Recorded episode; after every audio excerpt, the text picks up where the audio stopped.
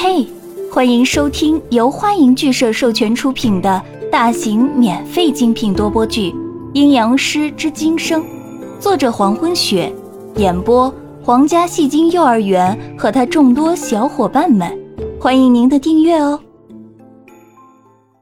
第九十六章，房间里刚才还在询问发生什么事的护士，正全身僵硬的站在门口旁边。双眼睁得圆大，死死地看着前面，而房间里刚才尖叫的女孩正泪流满面地看着自己刚刚咳嗽出来的两只宝蓝色的猪鹅。就在刚才，女孩刚要吃咳嗽药的时候，从肺叶里突然咳出来两只猪鹅。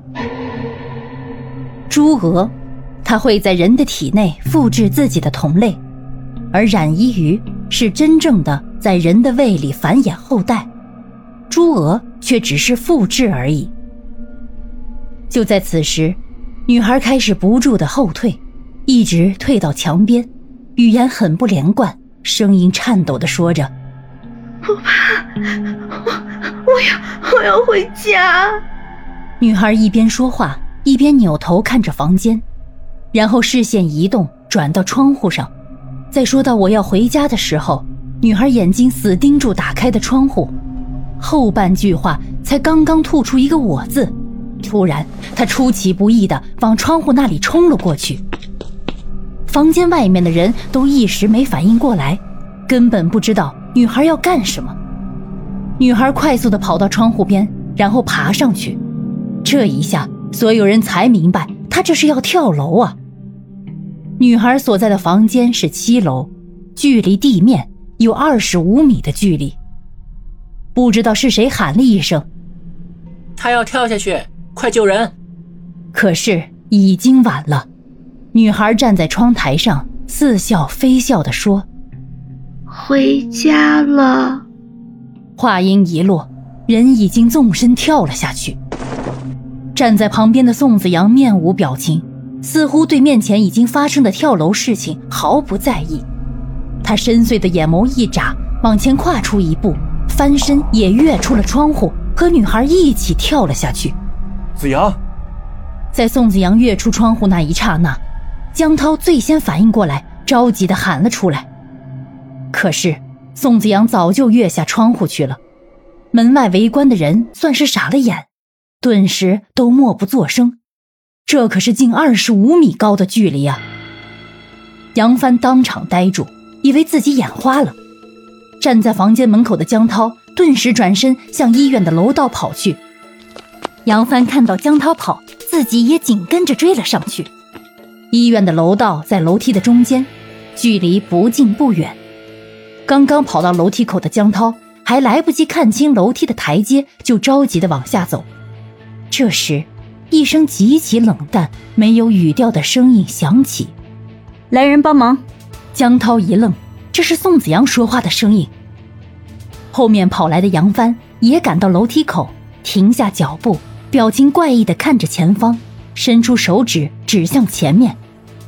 子阳，你刚刚不是都跳下去了吗？怎么在这儿？在楼梯口，宋子阳正搀扶着刚才要跳楼的女孩走上来，走得不快不慢，脚步声也很轻。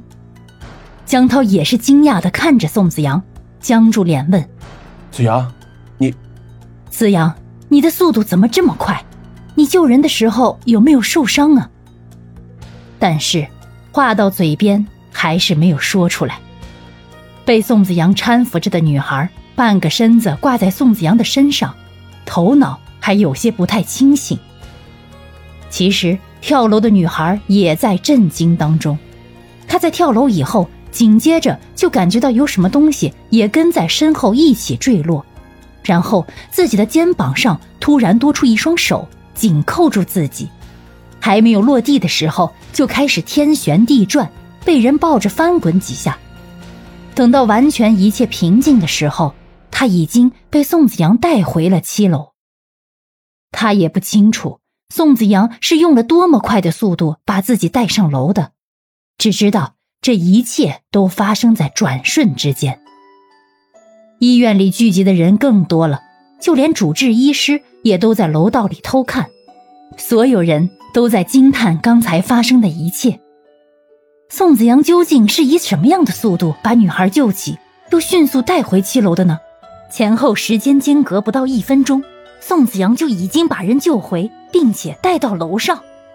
这样的速度让所有人暗自称奇，堪称神速啊！踏完最后一个台阶，宋子阳算是真正的上到了七楼。把人带走。宋子阳面无表情的对着在远处偷看的主治医师说。想要病人活命，就打开肺叶取出里面的脆骨。